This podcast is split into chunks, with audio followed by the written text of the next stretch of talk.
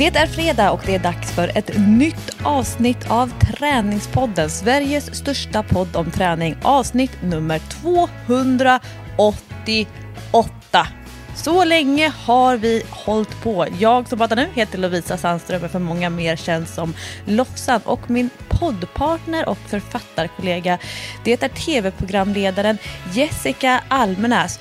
Och jag är ju glad över att få vara lite grann så här vid sidan av Jessica. För att du har precis umgåtts med de, att vi säga så här, världens bästa idrottare, elitidrottare under flera veckor nu när det har varit OS. Och sen så hamnar du liksom på andra sidan av livet när du nu ska umgås med de avdankade, de före detta elitidrottarna nu när du håller på att spela in, eller ska spela in, Superstars.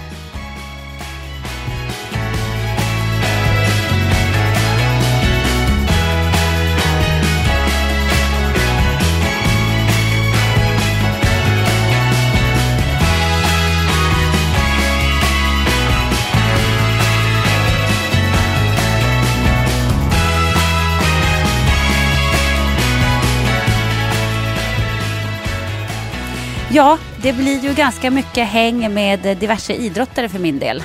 Det kan man säga. Och det är ju kul, för det är ju det roligaste som jag vet. Men just nu så är mitt huvud ganska mört. Jag känner mig, jag känner mig inte on top of the world, det gör jag inte. Men, eh, men det kommer förhoppningsvis. Så att eh, om du skulle vilja byta så absolut. ja! I'm up for it. Det hade varit skönt att bara få träna och slippa använda hjärnan ett tag.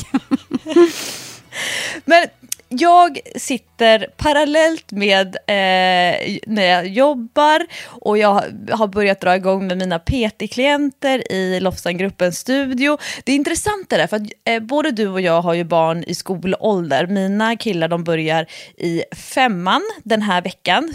Många skolor runt om i hela landet drar igång nya terminen den här veckan. Men jag slogs också av mina föräldralediga klienter som då bara har ett barn, det första barnet. De börjar prata om så här, nej men vi är inte hemma förrän första veckan i september. Och jag så här, oj, vi lever i lite olika tidszoner känner jag. Ja, det är det där som är lite segt tycker jag när, när ens jobb inte riktigt matchar barnens eh, jobb, om man säger så. För att jag skulle ju nu vilja, när jag har jobbat färdigt med Superstars, när jag kommer tillbaka i början av september från Gotland, då skulle jag vilja åka iväg. Alltså jag är så sugen bara på att åka någonstans där det är helt öde, lägga mig på en strand, vara i solen, bada, dricka paraplydrinkar och bara läsa böcker och göra ingenting. Och inte prata med en människa. Och ha barnen, liksom, de kan vara där och leka och stoja och greja på. Men jag vill bara ligga på min solstol. Det hade jag velat göra. Men det går ju inte, för då är det ju skola. Och, och, samma är det ju med min kära sambo då. Han har ju sina handbollssäsongstider att förhålla sig till. Så att eh, det är väldigt begränsat hur man kan ta semester. Så det kommer ju att få bli förmodligen lite semester på hemmaplan för min del. Men det är det är en utmaning när man hela tiden ska förhålla sig till andras tider, det vill säga de andra familjemedlemmarnas eh, tider och åtaganden. Men om man bortser från paraplydrinkarna, då kanske du ska ansluta till det här kändisgänget som är nere eh, någonstans eh, Sydamerika eller var det är någonstans, ute på en öde ö och som ska klara sig själva i typ två, tre veckor. Du kan ju ansluta där sista dagarna. Du får inga paraplydrinkar, men du får väl, du får ju vila i alla fall. Men vet du, det hade jag tyckt var så kul. Jag hade älskat det tror jag. Alltså, jag hade verkligen gillat det där, så jag vill vara med säsong två. det går ju på min kanal också, så om jag går till min chef och frågar så, så kan jag säkert få lov att vara med. Men nu har jag varit med i ett annat program, så jag kan ju liksom inte... frivillig. Ja, jag är frivillig. Då har jag inte ens sett den. Jag kanske ångrar mig när jag ser det. Det kanske är rent fruktansvärt. Men det verkar spännande.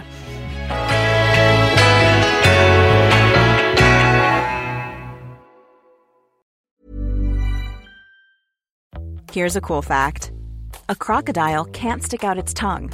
Another cool fact you can get short term health insurance for a month or just under a year in some states.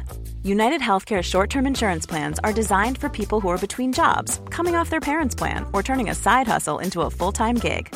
Underwritten by Golden Rule Insurance Company, they offer flexible, budget friendly coverage with access to a nationwide network of doctors and hospitals. Get more cool facts about United Healthcare short term plans at uh1.com.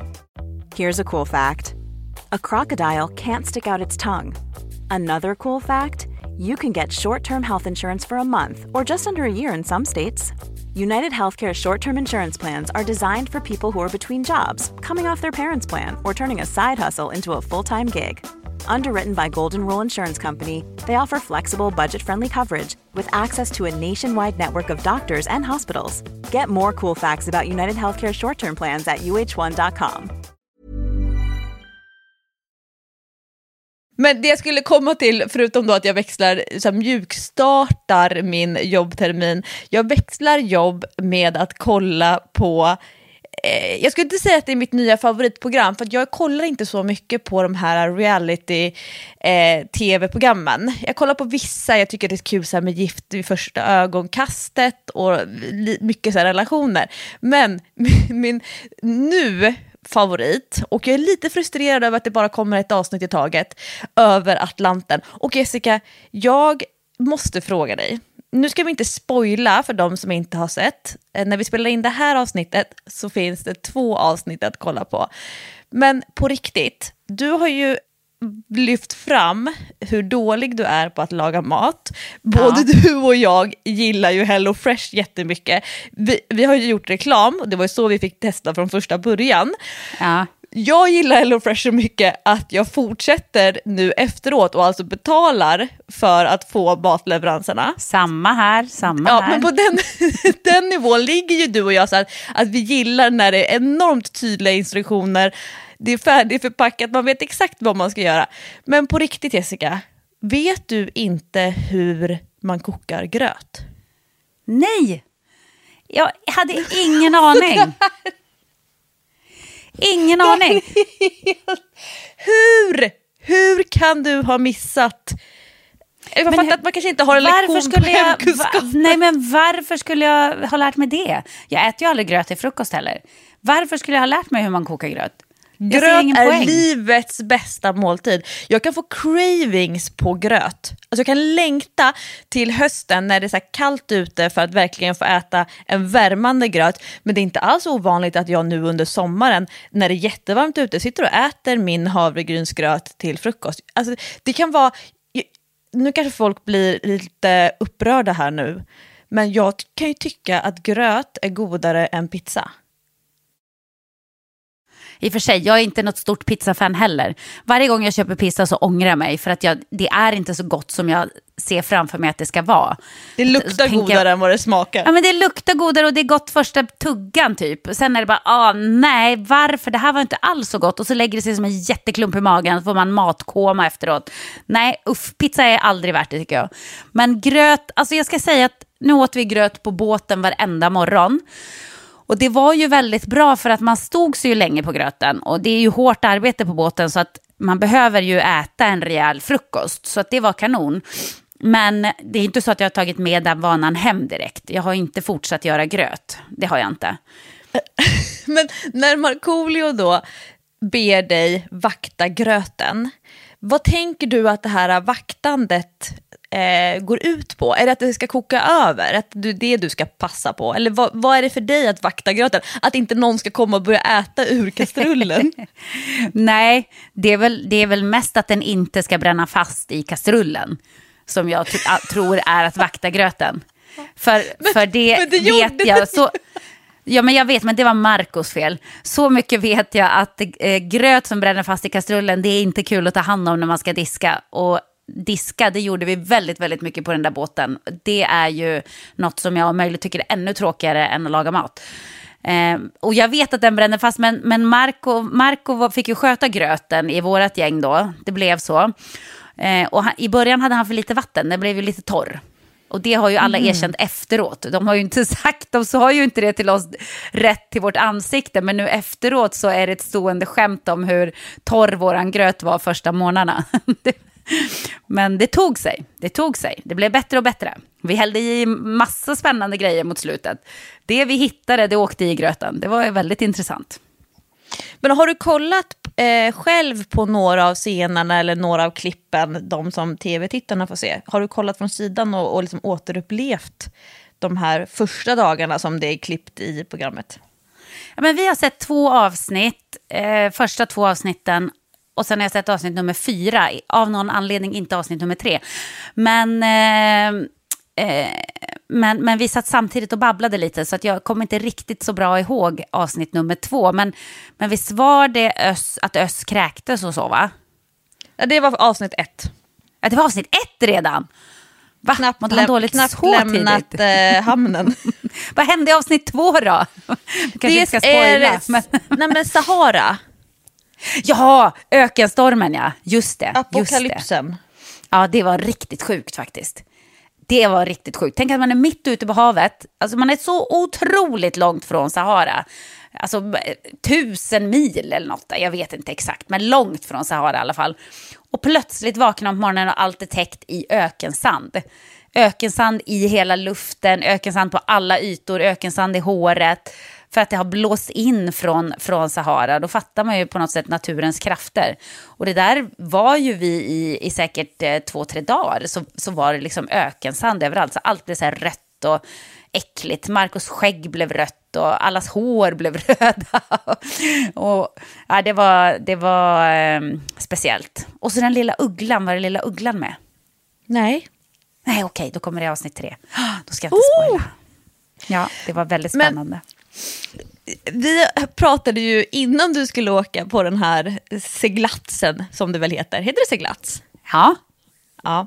Eh, så pratade vi om det här med eh, utmaningen med att vara så tajt rent fysiskt med människor som man, kan, vissa kände du ju sen innan och vissa var ju helt främlingar. Man tänker det här eh, seglingsteamet, de här männen som är proffsseglarna, men sen så också så här kamerateam och liknande. Du var lite så här orolig för hur det är när man ska vara så många personer på en liten yta och man inte kan ta sig någonstans. Det går liksom inte att lämna rummet i princip. Och, och lämnar man rummet, då hamnar man i ett annat rum där någon annan är. Alltså det här man inte kan dra sig undan ordentligt.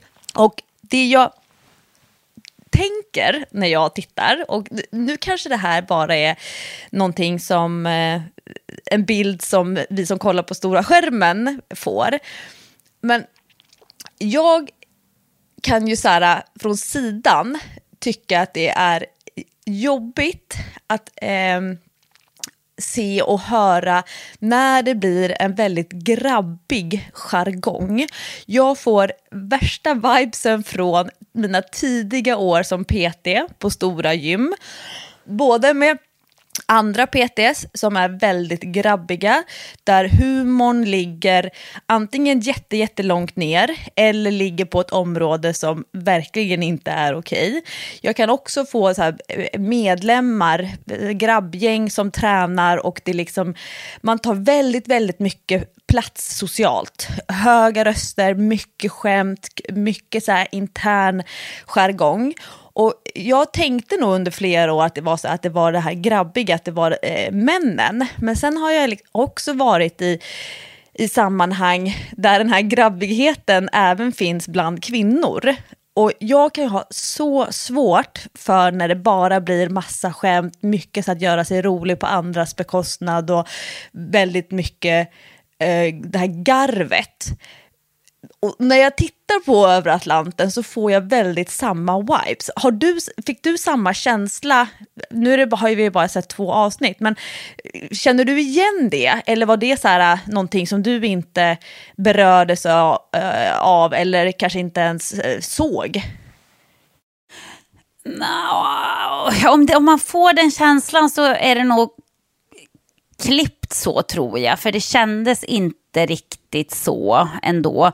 Alltså killarna som är med är ju ändå ganska mjuka personer. Så Marco han är världens snällaste människa. Eh, och eh, alltså de andra är också väldigt... Eh, jag vet inte, de hörs väl ganska mycket men de är inte eh, så grabbiga till sättet om man säger så. Utan eh, nej, det känns som att vi hade en jargong på båten men vi var nog alla med i jargongen på något sätt. Men däremot, det är intressant det du säger med den här grabbiga jargongen. Jag har ju egentligen inte så mycket problem med det. Och det beror nog på att när jag började jobba med tv, då började jag jobba på ett produktionsbolag som heter OTV. Eh, och det, var, det är ett väldigt stort produktionsbolag idag, men eh, eh, framförallt som mediebyrå, eh, kommunikationsbyrå. Men, men då var det väldigt litet och då var vi eh, bara killar och jag. Vi var eh, kanske tio personer på tv-redaktionen och alla var killar förutom jag och så eh, Annette som eh, jobbade med, vad fan var det hon gjorde, ekonomi typ. Mm. Hon, sköt, hon skötte ekonomin och hon, var lite, hon är lite äldre. Ja. Jag ser framför mig den här verkstaden. Ja, det är manliga mekaniker och eh, kanske att receptionisten och ekonomen, de är kvinnor. Ja, Exakt, och Annette var ju den som höll ordning på alla killarna. Hon, det var, eller är, ska jag säga, för hon är inte död. Nej, men det, det är mycket krut i Annette. Så att du vet, hon sa ju till dem när det blev för grabbigt och liksom tog dem i örat och så. Men jag tyckte att den där, eller jag tyckte att den där miljön ändå var ganska, jag trivdes ganska bra i den. För att jag kan också svårt för den här tjejiga jargongen när det blir mycket skitsnack, när det blir mycket stick bakom ryggen.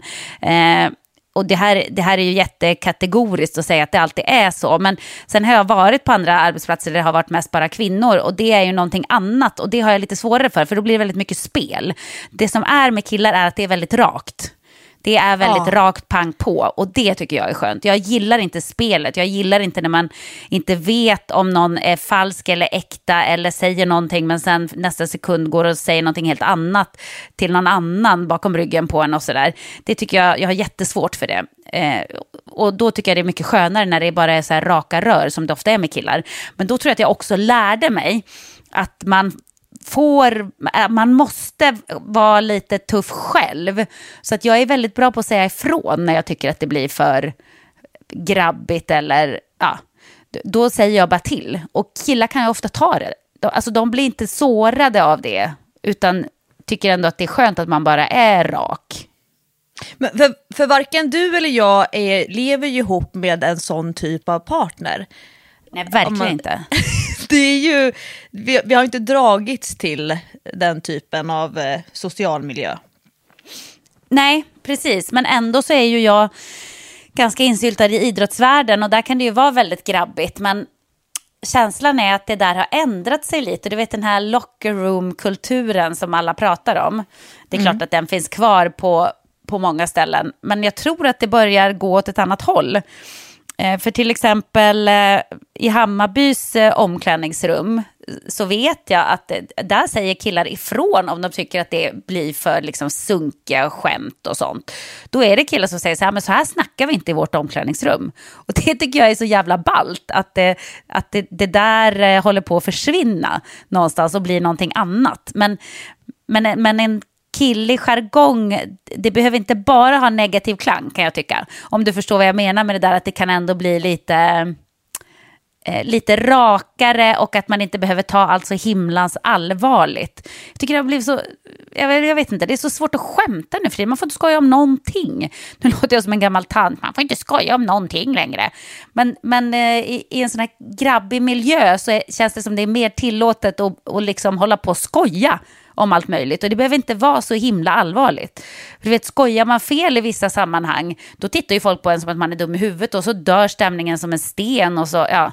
Det, det... det där är jag. Jag drar ju alltid de eh, eh fula skämten så kommer jag på efteråt bara, men gud, nu, det här var inte ett forum som jag skulle dragit ett sånt skämt, jag är inte hemma i mitt vardagsrum. Nej, exakt. Exakt, och det är tråkigt att man ändå ska behöva tänka så. Och då kan jag tycka att det är lite enklare i de här lite grabbiga miljöerna att man bara kan skoja på. Det är lite råare, men inte bara på ett dåligt sätt. Om du fattar vad jag menar. Men jag mm. upplevde det inte som att det var så grabbigt på båten. Däremot så upplevde jag det som att vi, vi är ju, vi, alla som var med har ju någon slags, eh, eh, vad ska man säga, framför jobb där man, man syns och hörs mycket och är van att liksom få ganska mycket uppmärksamhet, eller jag vet inte eh, hur jag ska beskriva det riktigt. Och i början, Ja men precis, och i början kändes det som att eh, alla var så jävla uppskruvade. vi var så uppskruvade, det var så högt tonläge och det var liksom, jag vet inte, det var som att alla kände att vi, nu är vi lite grann på scenen och så var det de första dagarna och sen var det som att alla bara slappnade av och bara phew, okej, okay, vi behöver inte stå på scenen här, vi kan bara vara oss själva och, och, och liksom, då blir det lite lättare att och andas och umgås. för jag är, jag, kan, jag är ju annars väldigt mycket så att om det blir för många som, som vill slåss om ett utrymme, då backar jag hellre. Jag, jag orkar liksom inte åka med i den. Eh, det tror jag har med mitt norrländska arv att göra. Lite grann det här, du ska inte tro att du är något. Då backar man hellre, så kan man betrakta, observera istället. Mm. Ja, vad intressant. För det där, jag tänkte mycket på det just det där första avsnittet. Och när, eftersom jag ju vill se dig, jag vill se dig och Eva Röse. Jag blir så här, vänta på att ni ska komma i, i bild. Och när då Markoolio sa väldigt tidigt, typ redan på hotellet innan ni hade lämnat eller klivit ombord på båten så menade han på att det var han som var huvudrollen och alla andra är statister. Jag bara, app, app, app, app, app, app, app, app. inte svära i kyrkan.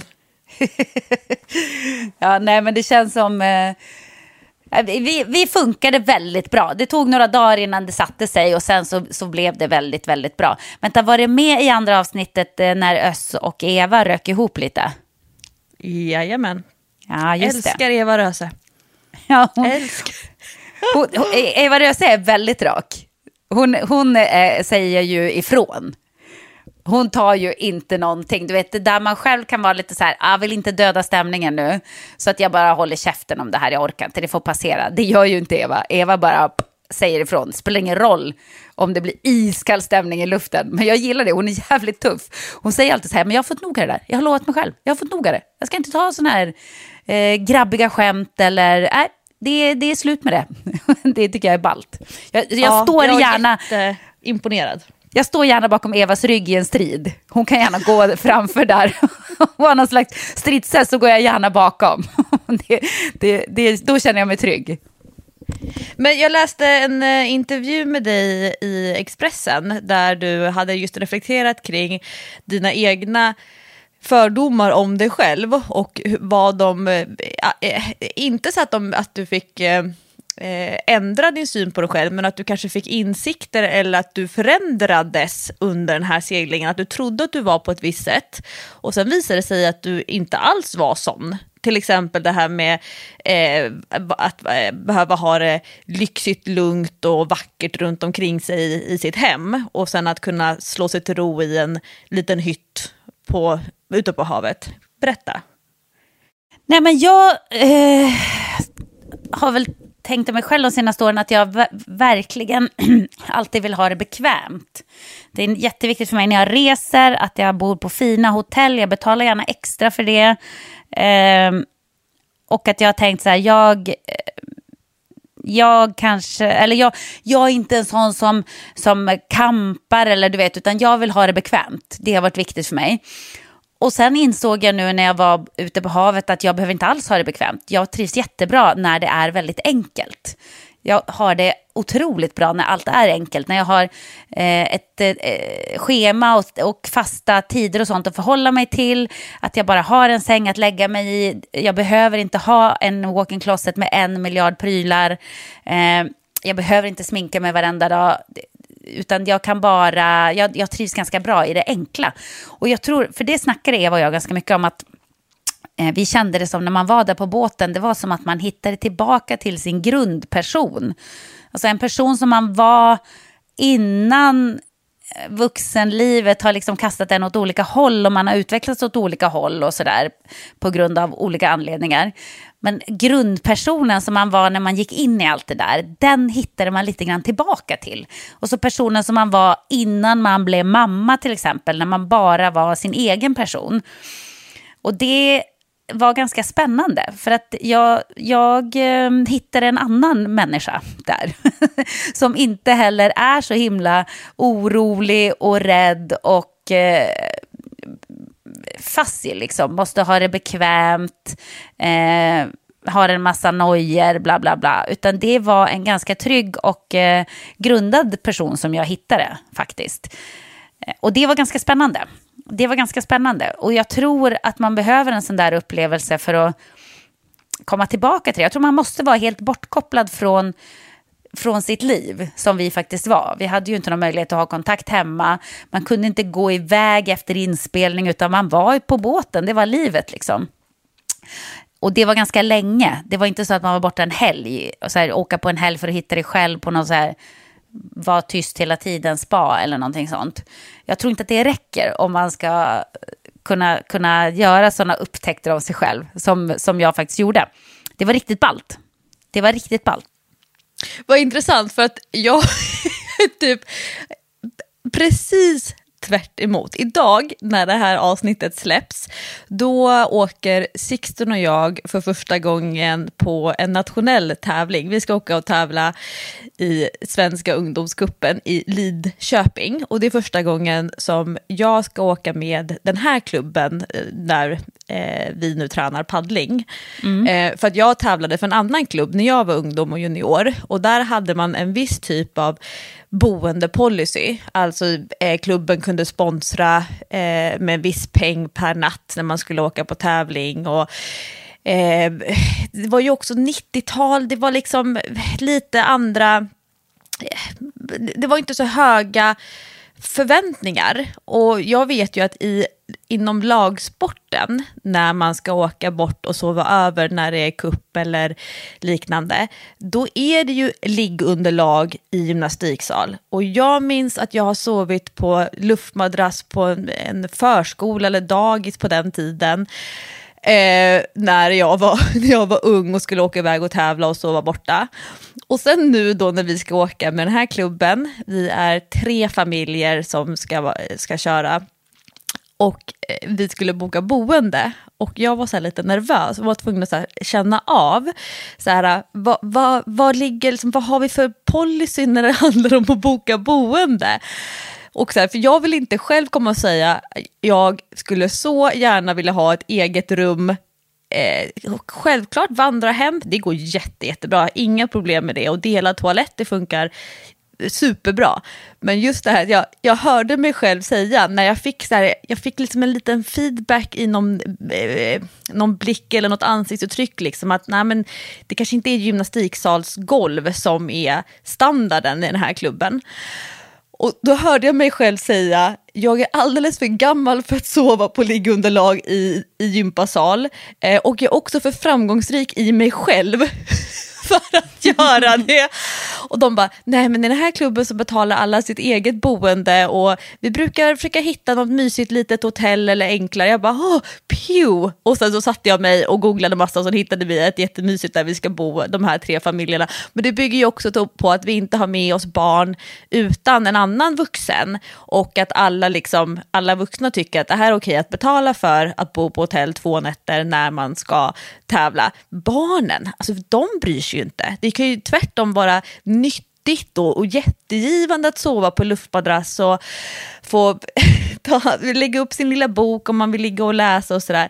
Men, men jag själv, jag det är nästan så att jag får så här att det kommer inte gå. Jag kommer sova så dåligt, plus jag ska köra dit, köra hem, packa kanoter på taket och bara tänkte så okej okay, sen på måndag ska jag gå och jobba igen, hur ska, det, hur ska jag orka? Men då var det så här, bra, pew, vi bor på ett, ett, eh, ett hotell med eh, hyfsat bra standard, så jag är inte där du är Jessica. Men miss, missförstå mig rätt nu Lovisa, det är ju inte så att jag kommer att välja vandrarhem framför lyxhotell i fortsättningen. Det, det kommer jag ju inte. det, det, jag uppskattar ju fortfarande väldigt mycket att ha det bekvämt och lyxigt runt omkring mig. Men det som var insikten var att jag behöver det inte för att må bra. Och, och vet du varför det är bra? Det är bra för att jag ibland hamnar i situationer när jag börjar noja för saker som jag kanske inte behöver noja för. Som att, jaha, ska jag dela rum nu? Hur ska det gå? Åh, ska vi dela toalett? Åh, herregud, hur ska det gå? Att jag har blivit lite coolare med de grejerna. Och eh, Eh, jag skulle inte ha några problem att ligga på ett liggunderlag i en skolsal, jag skulle inte älska det, men jag skulle ju fixa det och ändå tycka att det var helt okej. Okay. Däremot så är det väl, det är väl mer att det, kroppen mer än huvudet pallar inte längre liggunderlag i skolsal. För då kan jag säga att jag skulle ha ryggskott när jag vaknade på morgonen. Så det, det är ju mer en praktisk fråga. Men någonstans så är ju det också lite mysigt. Är det inte det? Jo, det, och det blir ju lite kluvet i det där. För att jag utvecklades jättemycket av att ha min egen stora bag, liggunderlag, sovsäck, rulla ut det, eh, sitta och äta godis på varsin luftmadrass med sina kompisar och liksom spela kort och allt det där eh, som barn. Och jag skulle ju vilja att mina barn också får göra det. Ja. Så det, det- det blir liksom lite förskjutning. Men å andra sidan, jag tänker som när man åker förbi ibland, nu inte kanske förra sommaren, men tidigare sommar, det står man åker ute på semester på sommaren eller augusti, september där, så kan det stå någon sån här skylt orienteringstävling till höger och så tittar man in så här och då är det ju på riktigt så här en 400 tält som står uppställda och där bor alla de här orienterarfamiljerna mitt ute i skogen och ska tävla i typ tre dagar. Jag tror kanske inte att det finns någon dusch, och finns det dusch då är det liksom eh, väldigt enkel, låg standard. standard. Så att du, bara för att du och jag är så här, kan man bo på, på hotell eller ett lyxigare vandrarhem när man är ute och tävlar med sin, sin klubb, då väljer vi det. Men det finns ju fortfarande i många sporter, då är det väldigt låg standard. Men, men jag skulle ha svårt att njuta av helgen som sådan. Det är väl mest det så här, att man tänker sig helheten från vuxenperspektivet. Men ur barnperspektivet, då tror jag mycket på den här luftmadrassen. Ja, exakt. Och barn har ju verkligen inte ont av det. Ibland kan jag känna att man gör sina barn en otjänst när man bor lite för fint. Eh, När man är ute och reser och sådär. För, för grejen är att de kommer ju inte ha råd att bo så själva när de ska betala sina egna resor. Utan då är det ju lite billigare hotell, vandrarhem, sådana grejer som kommer att gälla. Och då, då kanske man har gett dem en standard som som, som gör att det, det blir lite jobbigt. Så jag Och så vet måste inte. du hålla dig från att eh, swisha över pengar. Så att Ja, men det de kommer kan jag inte att göra. sig. Det kommer jag inte att göra. Nej, nej. nej, nej, nej. Alltså, man har ju själv, man har ju själv rest sådär. Så du vet, när jag var ute och tågluffade i Europa, då hade vi ju knappt ens råd till boende på nätterna. Så att ibland så tog vi nattåg för att slippa ha ett boende. Och vi bodde ju på de sunkigaste vandrarhem där det förmodligen var både vägglöss och, ja du vet, eh, jag vet inte allt. Och man eh, liksom hittar lakan med blodfläckar på och eh, alltså, så ofräscht så att du förstår inte. Man vill inte ens lägga sig. Eh, Men det har man ju gjort och så ska man ju göra när man är ung. Det, Jag det gjorde ju aldrig är det ju där. hela poängen. Du har aldrig gjort det där? Nej. Du gick har- direkt till lyxstadiet? Nej, gud nej. Men jag hoppas, jag hade ingen sug att resa efter gymnasiet. Och jag hade eh, ing, inget behov, jag hade inte ens ekonomi att resa iväg. Eh, jag började plugga, började jobba, eller jag hade jobbat under hela gymnasiet, men jag hade liksom inte det utrymmet, varken emotionellt eller praktiskt. Eller, jag, jag ville ju bara komma vidare i livet. Den här pa pausen som det blir för många, att man liksom hittar sig själv. Så jag hittade mig själv tio år senare eh, i, liksom, i en lägenhet med två barn och make. jag, liksom, jag gjorde inte den där upptäcktsresan den inom mig, som i princip alla runt omkring mig. Men jag är ju trygghets, nästan trygghetsknarkare. Inte så att det är sjukligt, men jag har ju ett enormt stort behov av eh, eh trygghet. Och eh, just det där att planlöst nästan resa runt jag, skulle, jag får nästan lite tryck över bröstet. Nu har vi börjat prata om att vi med de här nya grejerna, man kan åka tåg från Stockholm hela vägen ner till Köpenhamn och sen vidare ut i Europa på samma typ av biljett. Och barnen på riktigt är lite sugna på det och jag så här, okej, hur ska det här, hur skulle vi kunna lösa det så att jag skulle kunna finna ro? Men jag gillar inte heller att bära runt på en väska. Jag vill ju liksom vara fysiskt på en plats. Jag gillar inte att transportera mig. Jag vill bara blippa mig över till att vara, vara där. Jag är ju inte den här sacken för flygplatser och eh, själva resan som ju du älskar. Du kan ju nästan längta mer efter resan än att komma fram. Ja, jag älskar att vara på resande fot. Jag tycker det är magiskt. Och jag är så glad för mig själv för att jag verkligen, verkligen uppskattar vissa saker. Du vet som när man går från det där att man har varit väldigt fattig och eh, rest väldigt spartan som jag har gjort. För jag har ju alltid älskat att resa. Oavsett om jag har, har haft pengar eller inte så har det varit det bästa. Men att jag fortfarande uppskattar nu det här med att kunna flyga, att jag kan flyga business, att jag kan bo på fina hotell. Jag uppskattar det så mycket. Det är inte självklart för mig och det är inte vardag. Utan jag blir fortfarande som ett barn på julafton. När jag kommer till ett fint hotellrum. Jag går runt och tittar på allt och tar bilder på allt och säger till barnen så här, nej, nu står ni och väntar i hallen, stå där, lägg inga grejer någonstans, jag ska ta bild på allting. Och jag, jag njuter verkligen och så här, och titta, här fick man en liten chokladbit på kudden. Så, så blir jag alldeles lycklig över sådana saker. Eller flyga business, det är det absolut bästa jag vet. Alltså jag ser nästan fram emot det mer än att komma fram till platsen som man ska vara på. Att jag har aldrig flugit och, business i hela ah. mitt liv. Men Lovisa, det borde du unna dig själv. Det borde du ge dig själv i present för att det är magiskt. Det är magiskt. Du vet, man får den här menyn och det är förrätt och man kan välja olika varmrätter och man kan plocka från en dessertvagn och man får dricka olika viner till allt och det är en massa filmer man kan titta på i lugn och ro och så bäddar man ner sig så får man sin lilla necessär som man går in på toaletten och nej men jag älskar det så mycket. jag vet inte varför men det är, det är något sjukt som jag har att det är, det är liksom höjden av det är höjden av lyx för mig att få flyga business. Det är, jag njuter. Jag njuter. Ja, så jag är glad för att jag fortfarande kan uppskatta det.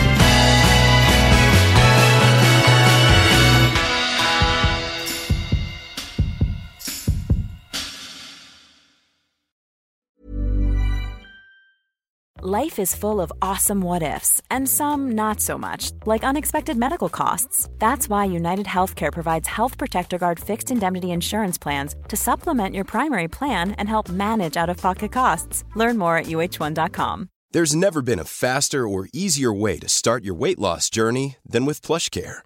PlushCare accepts most insurance plans and gives you online access to board-certified physicians who can prescribe FDA-approved weight loss medications like Wigovi and Zepbound for those who qualify. Take charge of your health and speak with a board-certified physician about a weight loss plan that's right for you. Get started today at plushcare.com slash weight loss. That's plushcare.com slash weight loss. plushcare.com slash weight loss.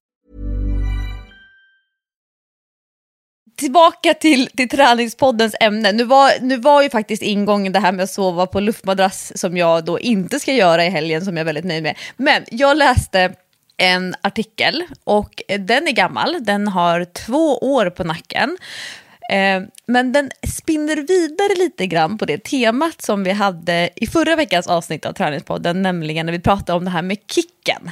Och vi kom in på det här med inflation, alltså när man har klarat en sak och man får en enorm kick av det.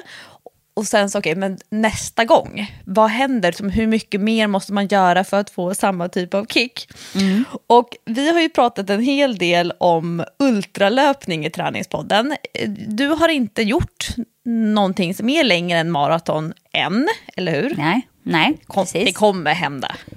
Ja, jag vet inte om jag någonsin ens kommer kunna springa maraton igen, men sånt får det vara så. Jag hade ju gjort det om jag hade kunnat såklart.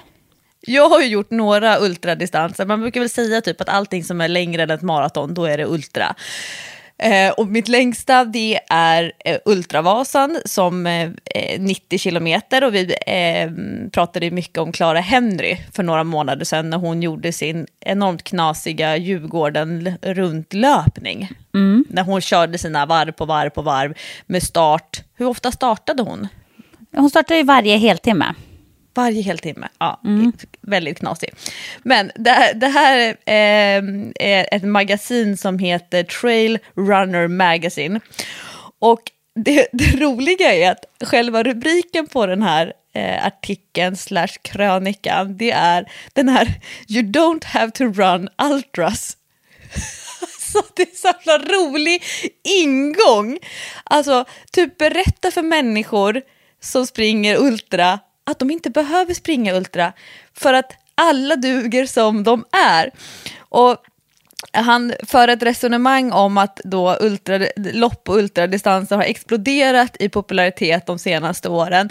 Eh, åtminstone baserat på sociala medier och eh, löpartidningsomslag och så vidare. Och, mm. eh, ofta så, så verkar det som att ult, eh, Eh, ultra är för traillöpning, vad maraton är för väg eh, road racing. Eh, då så skriver han på engelska, expected to be the ultimate goal of the process eh, when someone starts. People seem to love ultras like Sean Parker loves money in the social network. Det är den här eh, dokumentären va, på Netflix. Den var ju, som var på Just tapeten för mm. några år sedan. Ja. 10 miles isn't cool. You know what's cool? 100 miles. så det, det, här är så intressant. Men det, han för då ett resonemang kring eh, self-worth kopplat till vilka distanser som du springer. Och han menar själv på då, eh, eftersom han springer väldigt mycket med sin hund, och trots att hans hund då är 49 år i människo, eller hundår, så eh, har hunden aldrig ont, blir aldrig skadad, medan han som typ är 30 någonting, han har, han har så ont på jättemånga ställen och han har trasiga diskar här och där och han skulle egentligen bara vilja lägga sig ner och sova för att han har så, så ont i kroppen. Men det, det är intressant just det här resonemanget om att sträva hela tiden mer och hur den här normen då för honom och hans ultrakompisgäng som väldigt många av de här, och det, det är fortfarande aktuellt och relevant, har blivit inspirerade av Born to Run. Kommer mm, du ihåg när den här, den här boken var ju den stora, stora snackisen? Och hur många som blev inspirerade till att springa sådär enormt långt men också springa väldigt spartanskt och minimalistiskt. Att inte krångla till det eh, så mycket. Och eh, om man jämför då ultraindustrin idag, allt ifrån skor, klocka, ryggsäck, pannlampa, kanske eh, ja, men alla kosttillskott som man behöver om man ska springa så där långt, till eh, loppindustrin betala anmälningsavgift för att, kunna springa, för att få springa långt med nummerlapp, boende, kepsar, you name it till och med såna här antiskav eh, roll-on som ju jag gillar och använder. Alltså en, mm. som ser ut som en, en, en deodorant där man lägger på på huden så att man inte ska få skav mellan låren. Och det där säger ju ganska mycket om hur allting tas till sin spets. Och han ville så här, eh, backa lite grann. Och det här har vi ju sett senaste halvåret, året. Människor som har legat i fronten för ett väldigt starkt ämne. Man har varit väldigt eh, aktivistisk, man har liksom stått med knuten näve och varit, haft slagkraftiga citat och budskap och insamlingslistor och så vidare. Men att han nu så här backar backar från sin ultranorm och hur han har rekommenderat väldigt, alltså typ alla kan springa ultra, alla borde prova och liknande till att a 5k eh, eh, run in the park is as good as 100 miles ultra.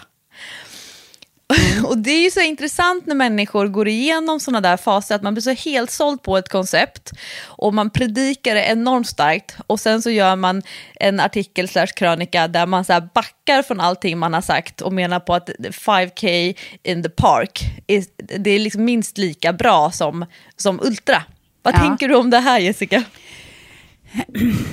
Nej, men jag tänker väl att det går trender i allt någonstans och trenden de senaste tio åren kanske har ju varit att man gärna ska utmana sig själv och eh, göra saker som man inte tror man klarar. Alltså, för kanske 15 år sedan så var det ju bara en liten, liten skara som sprang maraton, alltså det var ju lite grann löpardårar, om man säger, som man mm. kunde se när de var ute och tränade och det var, det var liksom en speciell sorts människor som, som sprang så pass långa lopp då. Och nu är det ju nästan mainstream att springa maraton.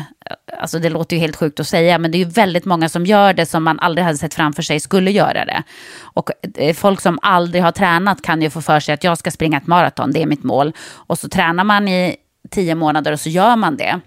Så att det har ju blivit eh, eh, ganska vanligt att man ska utmana sig och då har det blivit så att maraton, för de som har gjort det då, då räcker inte det utan då ska man utmana sig ännu mer. Och jag gillar ju i och för sig det här med att man ska utmana sig själv, men jag tror att pendeln håller på att svänga lite, att nu håller vi på att gå tillbaka till eh, eh någon slags, att det räcker räcker med att mysträna, att det inte behöver, hela tiden behöver vara en prestation eller en utmaning.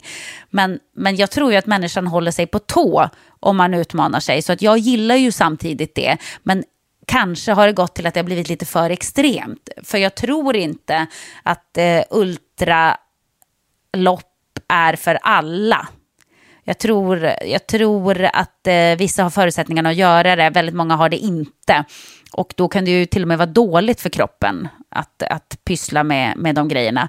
Men, men jag kan ändå tycka att det är något sympatiskt med den där krönikan, att man kanske inte man kanske inte behöver slå knut på sig själv hela tiden. Alla kan inte bestiga Mount Everest, så är det bara. Även om man, även om man tycker att det är roligt att utmana sig. Jag är den första som rekommenderar äventyr. Jag älskar ju äventyr. Det är ju det absolut bästa jag vet. Men ja, jag, jag är nog både lite bu och bä till, till det du eh, precis berättade. Om, om man jämför då, både du och jag som ju älskar USA på många sätt. Mm. Och du drömmer ju om ditt eh, beachhus. Ja, senast idag, senast i morse satt jag och fantiserade om hur det ska bli när jag flyttar till Santa Monica. För att jag såg en annan tjej på, på Instagram som har bott i Santa Monica i tio år. Och jag, jag bläddrade igenom hela hennes Instagram och var bara, nej, jag ska dit. Jag ska bo där en dag. Jag vill verkligen bo där en dag. Så senast i morse var jag där. Men om man tittar på hur eh, kommunikationen går eh, kring träning och kropp och det här, den här själsliga resan som ju många gör i och med en träningssatsning. Alltså eh, det finns ju sådana påståenden typ eh, show up for yourself. Eh, alltså att det är för din egen skull du gör det här men du måste, du måste steppa upp för din egen skull, för dig Alltså att det här är en skyldighet till dig själv nästan. Mm. Eh, I USA pratar man ju väldigt mycket om att eh, hitta sin mm, inre potential, att plocka fram sina divine eh, goddess eh, krafter och liknande. Och mycket handlar om det här med att skala av, öppna upp bröstkorgen, hänge sig, dedikera sig, ett, eh, the lifestyle. Att, att man går mycket mer på de här äh, spetsiga värdena. Medan i Sverige, när eh, man pratar om marknad, alltså när man tittar på marknadsföring av träning eller hur människor eh, kommunicerar kring träning i sociala medier eller tidningar, artiklar och liknande, så är det ju väldigt mycket mainstream. Inte sticka ut för mycket. Eh, du är ju en av få, om man tittar på så här kändisar, som faktiskt lyfter fram hur din prestationsinriktade träning faktiskt kompletterar ditt liv och också kanske en framgångsfaktor till varför du har lyckats nå dit du har gjort yrkesmässigt och så vidare. Men det är ju få som sticker ut hakan när det handlar om den här själsliga och mentala resan som det innebär att träna fem gånger i veckan, att ta morgonpromenad en timme varje dag, att hålla på med matlådor, att eh, lägga upp eh, massa grönsaker på tallriken först innan man börjar lägga på vanliga maten. Eh, I USA har vi ett mycket större utbrett eh, koncept där man pratar om cheat days, alltså det är dagen man får fuska och äta lite extra onyttigt. I Sverige om någon lägger ut eh, och använder begreppet cheat day, då är det ju antingen någon som tävlar i fitness eller någon som eh, kommer bli knäppt på näsan, att mm. vad sänder ut för signaler som, som eh, lyfter fram att det skulle vara synd eller fuska att, att eh, unna sig det här extra eller excesserna. Känner du igen det här? Du har ju ändå liksom på något sätt gått i bräschen för hur prestationsinriktad träning faktiskt är en själslig resa och att det handlar om att varje dag finnas där för sig själv. Ja, jag tycker ju heller inte att man ska behöva skämmas för att man, för att man vill prestera och eh, har prestationsbaserade mål och att det kanske då krävs vissa uppoffringar för att nå dit. Eh, till exempel, jag har en kompis som, är, som jag sprang maraton med när det begav sig. Eh, och hon, hon eh, är väldigt öppen då med sina... Ja, men, så, som när hon skulle börja springa långt och, och sen göra det igen när vi gjorde en omsatsning något år senare. Då var hon väldigt öppen inför alla så här, ah, nu ska jag springa maraton igen. Först måste jag gå ner 10 kilo för att min kropp pallar inte att springa maraton om inte jag går ner 10 kilo. Så var hon väldigt öppen med hur hon gjorde för att göra det, hur sträng hon var mot sig själv och bla bla bla. Och jag tyckte det var så uppfriskande någonstans i ett samhälle där man inte får eh, eh komma in på de sakerna eller vara öppen med de sakerna. Eh, det var bara ett konstaterande så här, för att jag ska kunna prestera så måste jag göra det här och då gör jag så här. Jag gillade det. Jag tror att vi går ändå, jag hoppas det, att vi håller på att gå tillbaka till att man får eh, eh jag vet inte, att, att man inte behöver hela tiden ta ansvar för att man kan trigga någon, att det kan eh, påverka någon på något sätt, att man skickar ut signaler, att vad är det här för budskap? För att eh, vi är ju alla först och främst bara oss själva. Och vi måste ju få leva våra egna liv som vi vill. Vi måste ju få lov att prestera hur mycket vi vill, vi måste få lov att jag vet inte, man kan inte bara hela tiden ta hänsyn till alla andra hela tiden. Jag är jättetrött på det. Jag är jättetrött på att varje gång man ska lägga ut något på socialt medier så ska man behöva tänka på vem kan ta illa upp, vem kan bli provocerad, vem kan det här trigga, bla bla bla. Varför då alla får ta ansvar för sig själv? Jag hoppas att vi är lite grann på väg tillbaka till det igen och att det inte är eh, eh kränkhets-VM som man hela tiden ska behöva ta hänsyn till.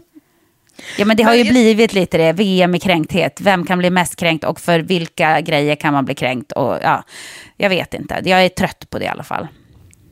Men semesterkilon är väl ett ganska så bra exempel på eh, på sånt. Om man tänker sig att, att, att, personer på Facebook eller Instagram, man, man, man lägger ut jättemycket och delar med sig av hur fantastisk sommar man har under tiden. Och det kanske börjar redan i slutet på maj, att man så här, alltså, liksom lever sig in i, i solen, vårvärmen. Gud, det känns redan som att det är juli, att det, alkohol, lyxiga middagar eh, och så vidare. Och så fortsätter man dela med sig av det under sommaren och sen så i augusti då börjar man längta lite grann efter rutiner. Och sen kommer man hem och sen så ställer man sig på vågen.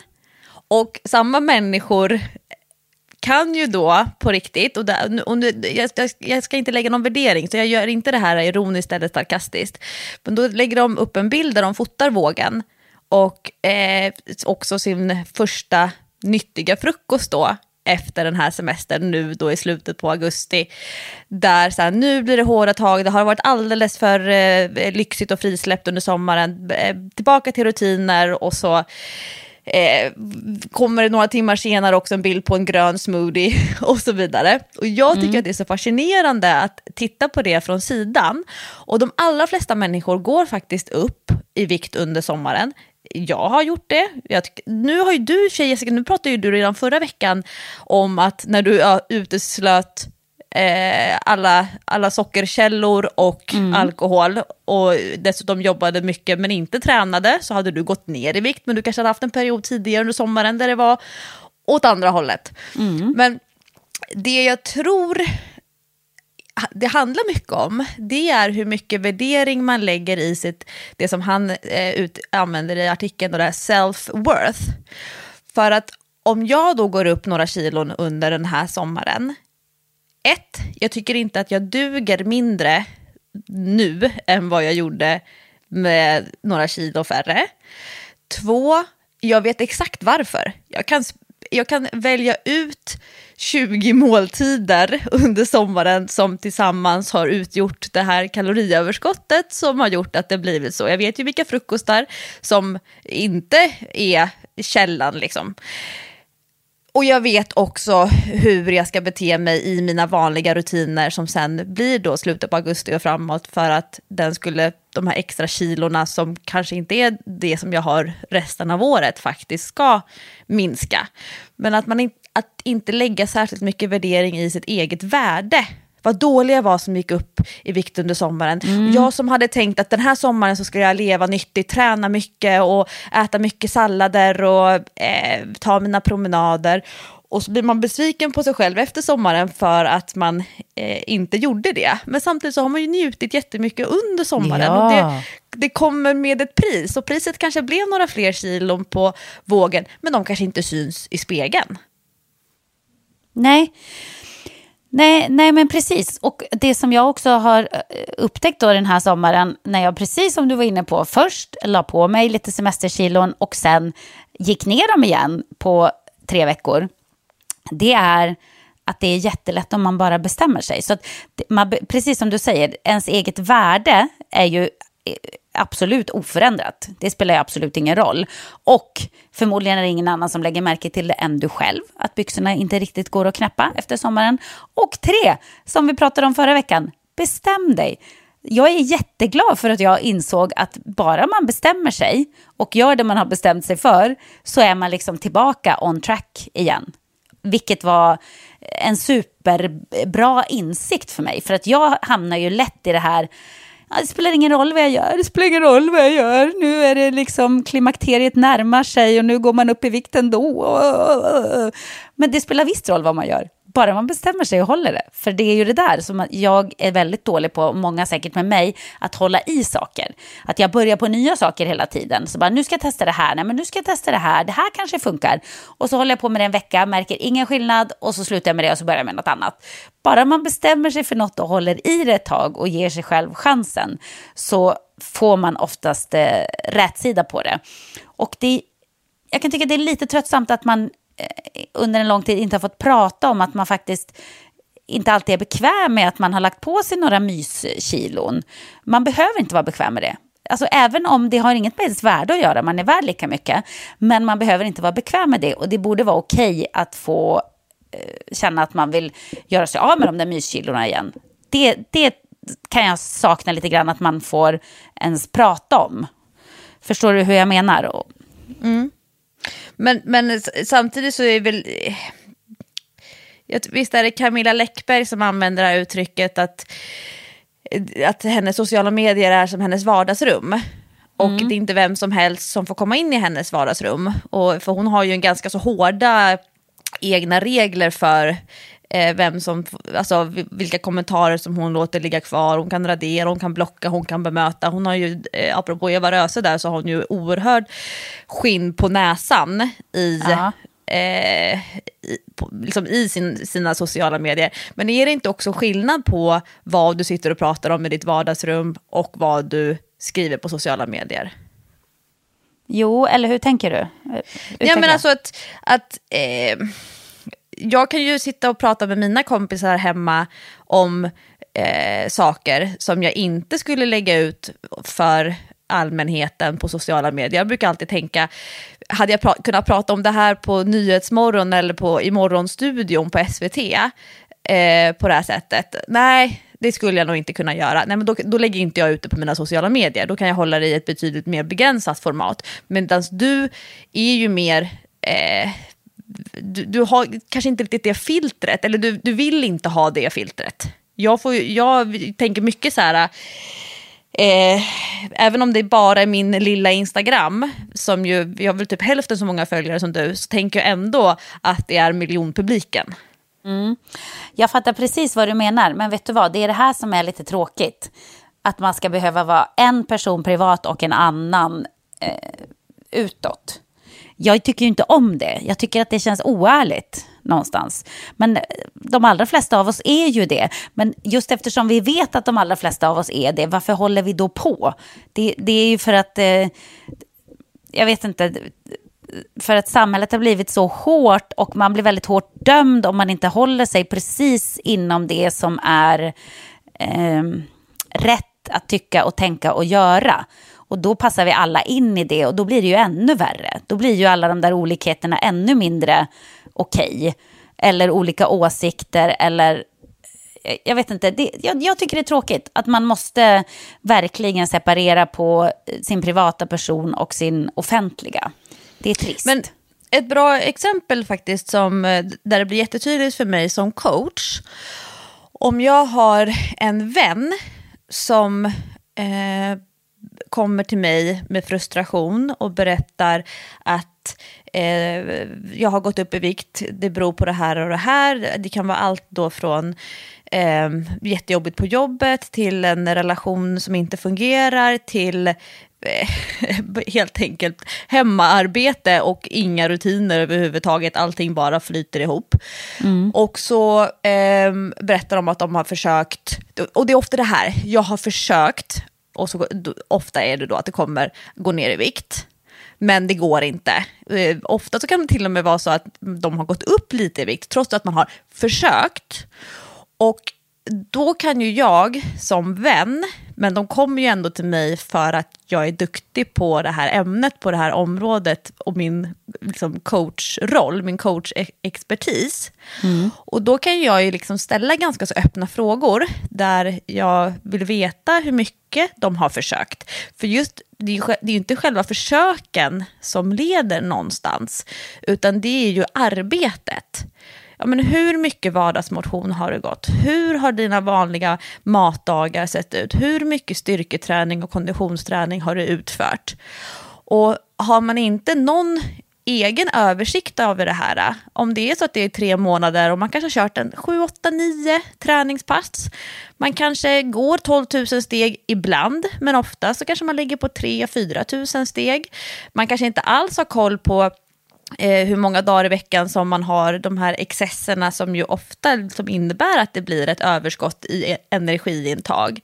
Då kan jag säga, ja, du, du kanske har försökt, men du har inte gjort tillräckligt. Det är för lite. Det, det, det kanske har, har, försöket kanske har pågått under väldigt lång tid, men det är inte tillräckligt. Och då kan jag som vän säga, ha, har du verkligen gjort ditt bästa? Har du, gjort, har du ansträngt dig så pass till den milda grad att du känner att jag har gjort allt jag kan. Mm. Det är ju aldrig någon som svarar ja. Nej. Nej det, det har ju inte hänt än. Men som, som coach, om någon liksom betalar mig eller någon av mina kollegor, när vi, som till exempel online-coachning där det är mycket i skrift, då kan det ju vara en jättefrustration över att man inte har lyckats eh, med det som var uppsatt, de här målen. Man kanske har ett träningsprogram med tre pass i veckan som man ska utföra under tre månader. Men har man bara kört det, det programmet sju, åtta gånger, ja men då, då, är det inte tillräckligt. Och har man bestämt att så här ska det se ut med, må, med mellanmålen, dina frukostar bör ungefär se ut så här, eh, du har absolut utrymme till lyxiga middagar, men det kanske kan vara två gånger i veckan. Mm. Och sen så lyckas man ändå inte hålla det, ja men då har man ju inte gjort sitt bästa. Man kanske har försökt jättemycket. Man kanske har kämpat och ansträngt sig, men det har inte varit tillräckligt. Och sen finns det andra människor som de här då har som kompisar, kollegor, eller de läser artiklar på nätet, eller kändisar som berättar att de har gått ner 14 kilo och så vidare. Och då tänker de, men varför, varför kunde de göra det så himla lätt, snabbt, enkelt, utan ansträngning? Ja, men de kanske har ett annat utgångsläge. Det är oftast svårare att gå ner tre kilo för någon som är normalviktig och hyfsat vältränad än för den personen som bär på en jättestor övervikt och bara behöver göra en liten korrigering. Men det är just det här med att, att försöka, man, man har försökt, man har eh, provat, men man har inte gjort tillräckligt, man har inte gjort sitt bästa. Och det är ju det som är så här, att man måste antagligen anstränga sig mer, man måste göra mer. Mm. Men det är ju jättekänsligt att säga det till den här personen, det här är inte good enough. För good enough, det har ju vi pratat jättemycket om, så här, men vad är good enough i ett träningspass? Vad är good enough i en hel matdag om man skulle fota allting man stoppar i munnen? Ja men det är ju så subjektivt, det är så relativt. Good enough för mig, det är kanske inte good enough för dig, eh, eller för någon annan. Och då måste man titta på, men vad är good enough för den här individen? Good enough är en jätteskön känsla, men inte om man vill göra den här stora viktresan eller den stora träningsresan, då kanske good enough inte räcker. Och så blir man jättefrustrerad för man har ju försökt jättemycket, men man mm. har inte gjort något. Nej, exakt. Det, det, det är väldigt bra uttryckt faktiskt. Eh, och det är också, jag, jag tycker det är intressant med när vi bara sitter och bubbar så här som vi gör nu, att vi, ibland så säger vi emot oss själva och ibland tycker vi diametralt motsatt vad vi tyckte kanske förra avsnittet. Men det handlar ju om att ingen människa är endimensionell. Att det, det, man kan tycka en sak, men man kan också tycka å andra sidan. Alltså man behöver inte heller vara helt svart eller vit det hoppas jag också att samhället liksom går bort ifrån. Att man måste välja en sida. Antingen tycker du så, eller så tycker du så. Antingen så är du med mig, eller så är du emot mig. Det behöver inte vara så. Utan man kan tycka, ja jag tycker så, men å andra sidan så tycker jag också lite så. Eh, det tycker jag är, är viktigt som människa, att man tillåter sig. Men veckans tips då? Mm. Om vi ska välja ut. Ja men det är att att innan en person ger upp eller innan man nu drar igång. För väldigt många vill ju dra igång nu med mm. tillbaka till rutiner, styra upp, bra frukostar, träning flera gånger i veckan, vara utomhus varje dag. Om, om förra veckans tips var att bestämma sig, att du, du måste bestämma dig, då är ju det andra veckans tips liksom för andra veckan när man har bestämt sig, det måste ju vara att anstränga sig. Att det faktiskt inte räcker med att göra eh, lite här, lite där, lite halvdant, hoppa runt, utan att faktiskt göra sitt bästa. Och vi har ju pratat jättemycket om 16 weeks of hell och Biggest loser och de här delarna, men om det är någonting, liksom den stora credden, för det finns ju fördelar och nackdelar med alla typer av system och stora koncept, det är ju att man gör arbetet. Och Det är klart att det kan kännas frustrerande om det inte händer någonting direkt, men du måste göra arbetet hela tiden om du har förväntningarna på att det ska hända någonting amazing som faktiskt liksom blir en före och efterbild där man ser skillnad på vilken som är före och vilken som är efterbilden. Och då kan det vara jättebra att faktiskt sätta sig och skriva ner vad man gör att man håller koll på hur många steg man tar varje dag. Man kanske inte måste pricka ett stegmål varje dag, men i genomsnitt på en vecka.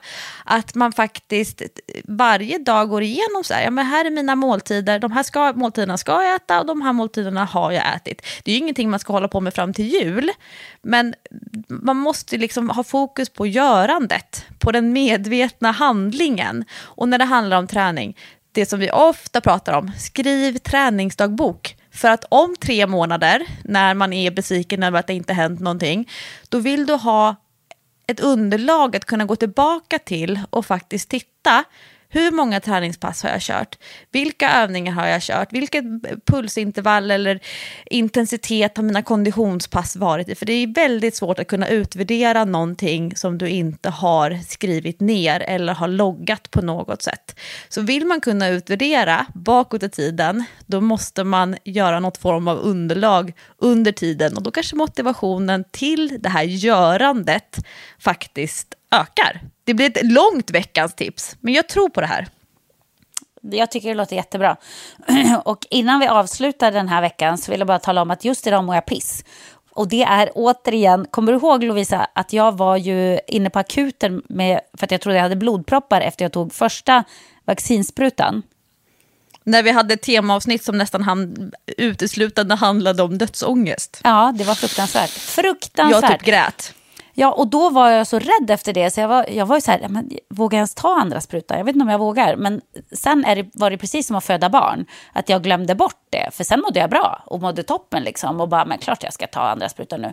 Så skulle jag egentligen ha gjort det precis innan OS. Och nu är jag så glad att jag inte gjorde det. För jag skulle ha tagit det, tror jag, dagen innan vi skulle börja sända. Eh, men då kände jag så här, ah, men tänk om jag blir lite trött, det kanske är onödigt. Jag tar den efter. Så tog jag den eh, den här veckan då som jag har varit ledig istället då innan jag nu ska börja jobba igen med Superstars. Och blev så dålig igen.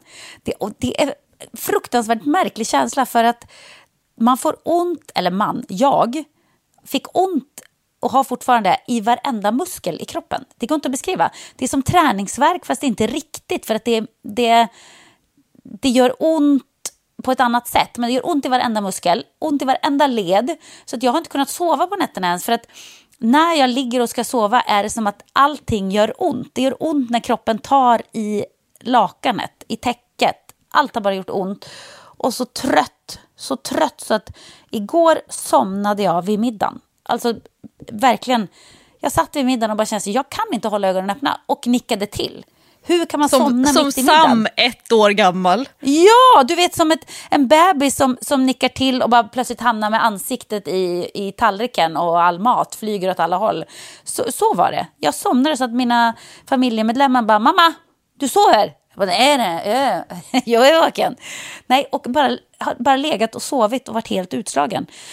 Men jag vet att det kommer gå över, så att jag håller ut och är ändå glad att nu är jag färdig med vaccinet. Tack gode gud. Och sen kan jag komma igång och träna igen och ja, det kommer kännas skönt. Och jag hoppas att jag ska få min andra spruta eh, nästkommande vecka. Och jag är så lycklig och glad. Och jag har sån tilltro, knock on wood, till att kommande 12 månader, eftersom mitt år börjar nu om eh, typ 10 dagar, det är nu, nu vänder det. Nu blir det ett bra år. 12 månader framöver. Nu kommer vi få allt det som vi har avstått ifrån. Det som vi har offrat, det som vi har fått liksom vet trockla oss igenom. Nu kommer det komma som en fin våg över oss. Jag klarar inte av, eh, jag kan inte mm, fokusera på klimatrapporter, politiska oroligheter, krig. Jag, jag måste liksom hålla det på, på, på, ett utanför synfältet för att kunna fokusera på det positiva, det salutogena, eh, att må bra, att känna sig glad hyfsat varje dag. Eh, det, är liksom, det är det jag kommer hålla mig i när jag tar min andra spruta. Ja, det hoppet finns ju nu att eh, pandemihelvetet är över snart. För jag orkar inte. Jag orkar inte mer pandemi. Jag är så trött på det. Jävla skitpandemi. Så nu, nu har jag i alla fall gjort mitt för att bidra till att den tar slut. Och då får jag väl leva med att jag mår piss i några dagar. Det, det får gå. It's worth it det är värt det och det, var inte, det är ju inte lika jävligt som det var när jag faktiskt hade corona. Det var ju hundra gånger värre. Så man får tänka så. Om man får, min, man får corona i miniformat i någon dag, det kan man leva med. Men eh, eh att råka ut för den där skiten igen, det vill man inte. Nej, fy sjutton. Nästa vecka så blir det ett avsnitt från Gotland för då är du där med alla avdankade föredettingar. Du är väl kanske den som är mest aktuell i det där gänget. Det ska ja, bli spännande. Det är ett bra gäng. Det är ett bra gäng. Kanske är det då officiellt vilka eh, elitidrottare det är som du kommer hänga med. Det ska bli kul att höra. Mm. Det blir spännande Lovisa och eh, ja, vi, vi snackar vidare om ditten och dutten nästa vecka helt enkelt. Vi får se vad det blir. Men från Gotland kommer jag att sända och du är hemifrån Stockholm. Jajamän. Och jag har inte sovit på liggunderlag när vi hörs nästa gång. Det är bra för din kropp, för den hade inte mått bra av det.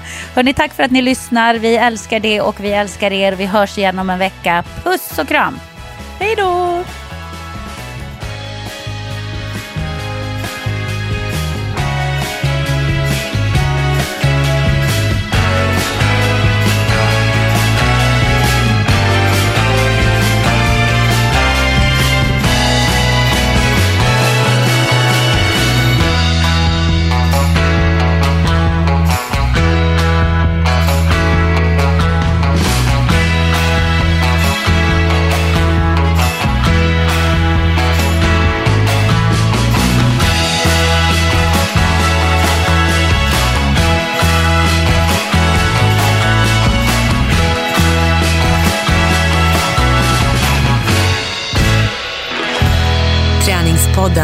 Produceras av Sandström Group.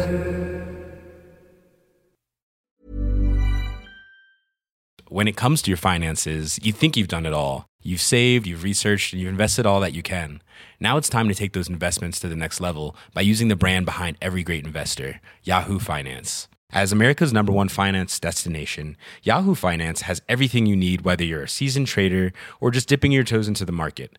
Join the millions of investors who trust Yahoo Finance to guide them on their financial journey. For comprehensive financial news and analysis, visit yahoofinance.com, the number one financial destination, yahoofinance.com.